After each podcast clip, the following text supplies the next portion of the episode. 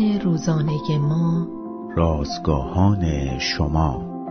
گاهی خدا به جای تغییر شرایط ما را تغییر می دهد روز یازدهم از شماره یازدهم نان روزانه ما.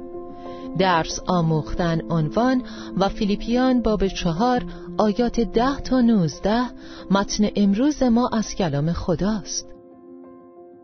مریم یک بیوه بسیار بیمار بود. دخترش از او دعوت کرد تا به خانه سالمندانی که چسبیده به خانهشان بود نقل مکان کند.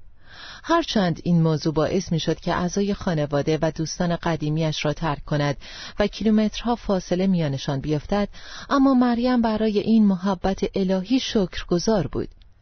هنوز شش ماه از زندگی جدیدش نگذشته بود که آن شادی و رضایت اولیه نزدیک بود جایش را با قرقرهای درونی و ندانمکاری مریم به شک و دودلی بدهد که مبادا نقل مکانش اراده خدا نبوده است دلتنگ دوستان مسیحی و کلیسایش بود که تا آنجا فاصله زیادی داشت و حتی نمی توانست به تنهایی تا آنجا برود در آن میان نوشته های چارلز اسپرجن واعظ مشهور قرن نوزده را می‌خواند.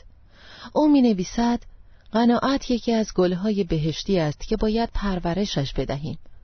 پولس می‌گوید آموختند که در هر حالتی که باشم قناعت کنم. گویی او این موضوع را یک باره نیاموخته بود. مریم اینطور نتیجه گیری کرد که اگر مبشر پرتب و تابی مثل پولس که در زندان به دور از دوستانش در حالی که با خطر اعدام مواجه بود می توانست قناعت را بیاموزد پس مریم هم می تواند او می گفت من متوجه شدم که تا وقتی نتوانم این درس را بیاموزم نخواهم توانست از اراده خدا لذت ببرم. پس قرقرها و شکایتهای درونیم را اعتراف کردم و از خدا طلب بخشش نمودم. چیزی نگذشت که خانومی که به تازگی بازنشسته شده بود از من پرسید آیا مایلم مرتبا با او دعا کنم و افراد دیگری حاضر شدند با اتومبیلشان مرا به کلیسایم ببرند؟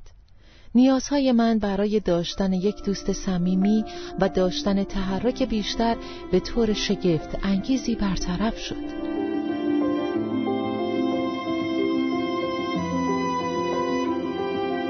کلیه حقوق متن این اثر متعلق به انتشارات جهان ادبیات مسیحی است.